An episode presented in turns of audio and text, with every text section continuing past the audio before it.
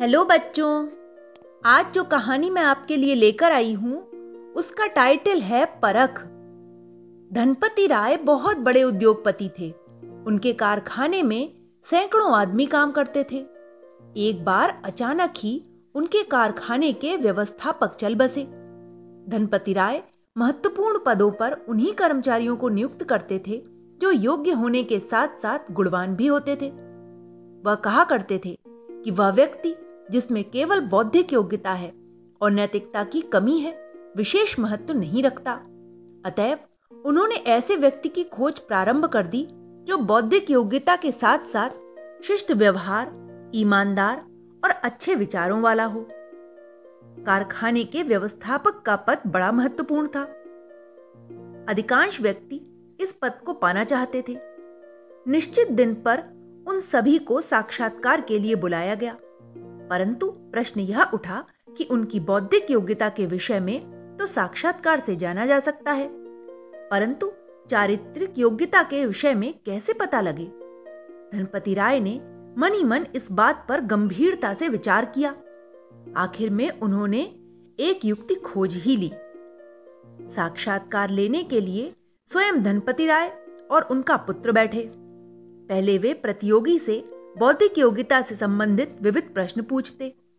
उससे संतुष्ट होने पर अपनी योग्यता के अनुसार पिता पुत्र कार्य करते। वे किसी एक दूसरे प्रतियोगी को लेकर आपस में बातचीत करते, उसकी प्रशंसा करते। फिर जो प्रतियोगी उनके सामने बैठा होता, उससे पूछते कि क्या आपकी दृष्टि में अमुक व्यक्ति व्यवस्थापक पद पर उचित रहेगा? ऐसे व्यक्तियों की कमी नहीं जो दूसरों को गिराकर आगे बढ़ने में तनिक भी नहीं झिझकते। उनके लिए अपना स्वार्थ प्रमुख होता है, जिसके लिए वे नीच काम करने के लिए भी तैयार रहते हैं। पर समझदार व्यक्ति उनकी मीठी बातों में छिपे ओछेपन को जान जाते हैं। प्रायः सभी प्रतियोगियों ने यही किया, जैसा कि धनपति राय सोच रहे थे। जैसे ही वे किसी व्यक्ति को इस पद के योग्य बताते सामने बैठा प्रतियोगी उसके अवगुणों को बतलाने लगता। वह उसको उस पद के सर्वथा अयोग्य और स्वयं को योग्य सिद्ध करने का जी जान प्रयास करता।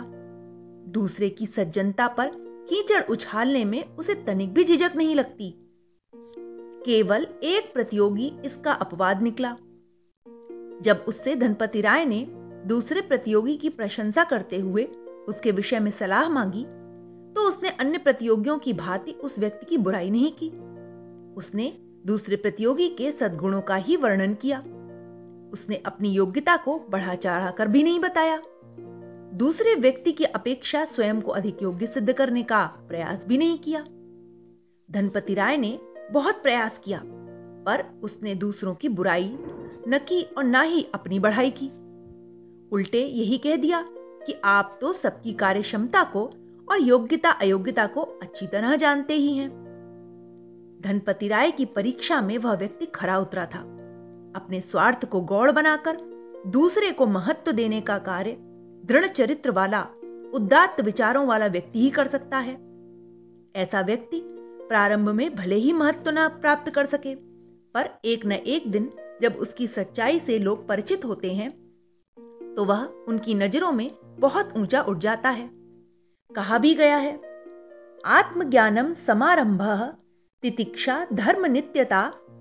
यमर्थान नापकर्षंती सवई पंडित उच्चते अर्थात, जो व्यक्ति अपनी योग्यता से भली भांति परिचित हो और उसी के अनुसार कल्याणकारी कार्य करता हो, जिसमें दुख सहन करने की शक्ति हो, जो विपरीत स्थिति में भी धर्म पथ से विमुख न होता हो, ऐसा व्यक्ति ही सच्चे अर्थों में ज्ञानी होता है। व्यवस्थापक पद के लिए तुरंत ही उस व्यक्ति का चयन कर लिया गया।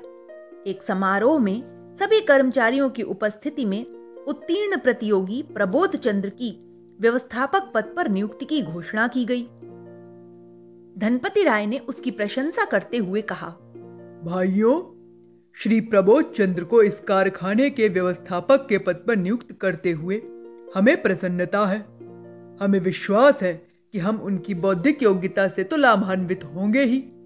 साथ ही साथ, उनकी सज्जनता, चारित्रिक दृढ़ता और सद्व्यवहार हम सभी को गौरवान्वित करेगा। सज्जनता में ही मनुष्य का सच्चा बड़प्पन छुपा रहता है। वही उसकी सबसे बड़ी योग्यता है। प्रबोध चंद्र की नियुक्ति से सभी श्रमिक भी प्रसन्न थे, क्योंकि उनके सदव्यवहार के पहले से ही वे प्रशंसक थे।